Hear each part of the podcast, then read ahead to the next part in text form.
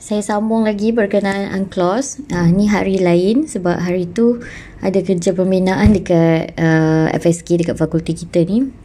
Tak tahulah baik ke toilet ke apa kan.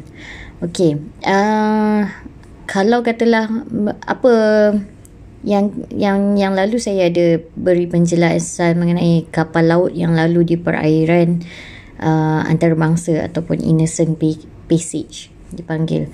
Saya tak tahulah nak bahasakan, terjemahkan bahasa Melayu. Innocent passage ni maksudnya laluan yang tak ada kesalahan lah. Kalau lalu tu dia bukan uh, dipunyai oleh mana-mana negara, cuma ada tata cara untuk lalu dekat laluan tu, high sea atau innocent passage, eh, package pula passage. um, tadi uh, yang lepas saya cakap pasal kapal laut yang kita memang nampak kan dari luar. Kalau kapal selam lalu dekat laluan um, innocent passage ni, apa yang perlu mereka lakukan? Sebab kapal selam tak nampak kan. Okey, kalau kapal selam mereka perlu menunjukkan bendera, kena angkat lah, kena naikkan lah bendera tu, kena pergi ke atas, ke permukaan uh, air dan naikkan bendera tu uh, supaya tidak menimbulkan sebarang prejudis kepada negara yang berada di pesisir uh, lautan tu. Okey, um, okay, dari segi negara yang mendapat hak yang bertanggungjawab eh, hak terhadap lautan ataupun negara pesisir tu, mereka dikehendaki menjaga ataupun melindungi persekitaran marin.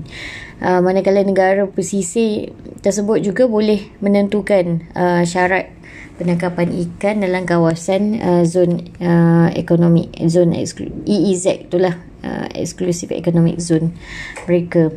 Dan mereka juga perlu melindungi uh, hidupan ataupun uh, apa sebarang sumber yang dalam perairan kawasan tersebut lah.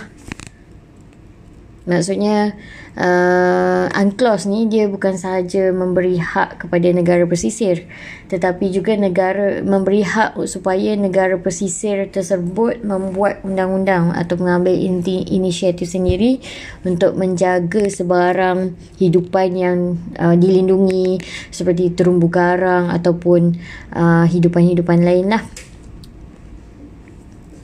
Okey, oleh itu kita dapat uh, lihat eh sebenarnya UNCLOS ni adalah satu perlembagaan yang mempunyai asas yang kukuh secara realitinya, dan ianya penting, bermakna dan juga impaknya sangat besar kepada dunia eh.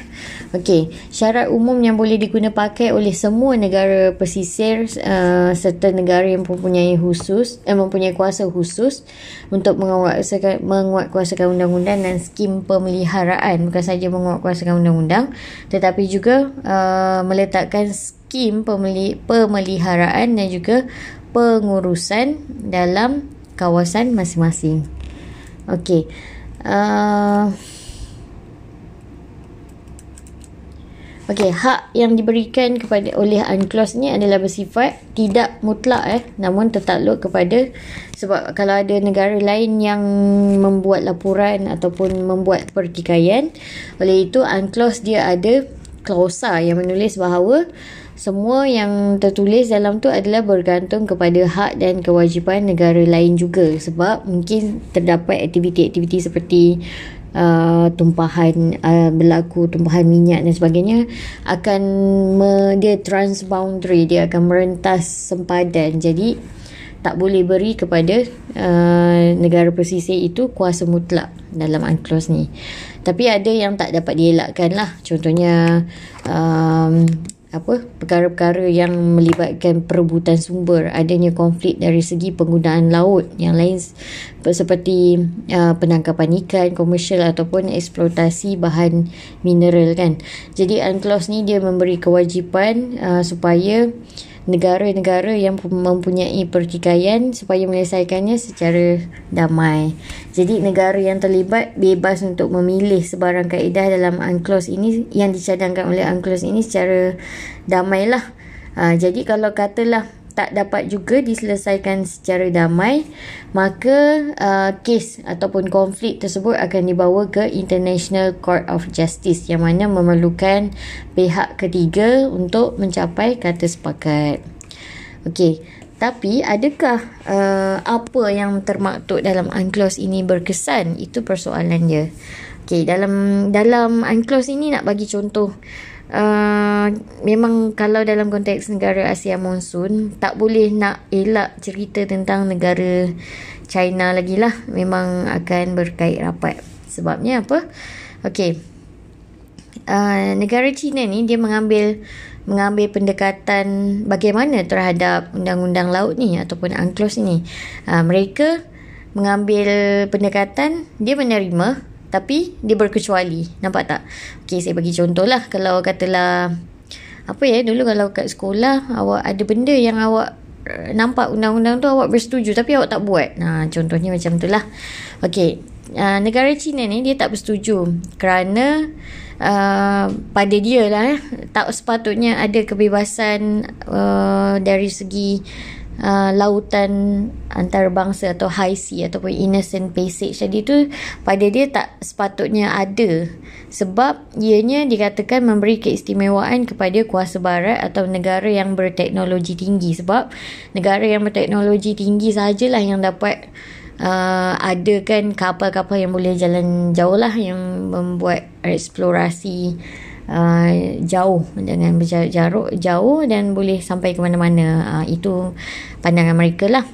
Dan uh, sebab tu negara China dia menuntut hak, menuntut hak mutlak kepada innocent passage ataupun high sea tadi tu. Dia nak dia okey untuk lautan yang sepatutnya ada high sea ataupun innocent passage dekat negara China ni, dia tak nak, dia nak mansuhkan, dia nak jadikan itu sebagai hak mereka secara mutlak. Jadi China menimbulkan satu kompleksiti terhadap pelaksanaan UNCLOS. Contohnya juga dalam uh, dari segi bukan saja high sea tadi tu, tapi dari segi dari segi uh, tuntutan mereka kepada pe, kepulauan kecil di Laut China Selatan, ya. Nanti awak boleh cari maklumat eh, apa tuntutan negara China di uh, kepulauan-kepulauan kecil Laut China Selatan. Okey. Contohnya di Spratly Island, yang mana mereka sepat dia uh, Spratly Island tu dia adalah kepulauan yang menjadi tuntutan bukan saja negara China, negara Filipina, negara uh, apa lagi satu eh Vietnam kot kalau tak silap saya.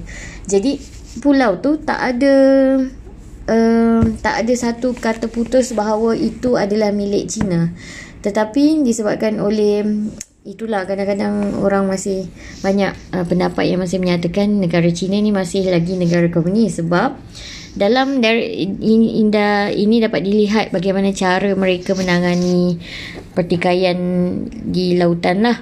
Uh, okay. Apa yang China lakukan kepada kepulauan Spratly Island ni? Mereka meletakkan uh, apa eh markas ketenteraan mereka di kepulauan tersebut, walaupun kepulauan tersebut masih dalam pertikaian, masih belum ada kata putus siapa milik milik siapa sebenarnya kepulauan tersebut. Okey, okey apa negara China buat? Dia letakkan markas ketenteraan, buat aktiviti ketenteraan semualah di pulau tersebut, dan dia juga uh, meletak dia membuat cara yang agak provokatif lah, meletakkan tentera, dan apabila pencerobohan eh, inverted comma, yang menyatakan bahawa kalau ada negara lain yang masuk ke kawasan atau kepulauan tersebut akan ditembak. Ada risiko sebegitulah. Jadi itu yang berlaku, walaupun mereka tak tak diberikan hak ataupun tidak termaktub lagi dalam perundangan bahawa kepulauan tersebut adalah kepulauan milik China, tapi mereka dah dah dah mengakui dan me, membuat sesuatu yang tidak sepatutnya lah. Senang cakap, dia dia tak pedulilah, dia tak peduli. Ha, jadi apa yang berlaku, ianya memberi ancaman kepada negara jiran lah, seperti Vietnam, Filipina dan negara-negara yang sekitarnya dekat dengan pulau tu.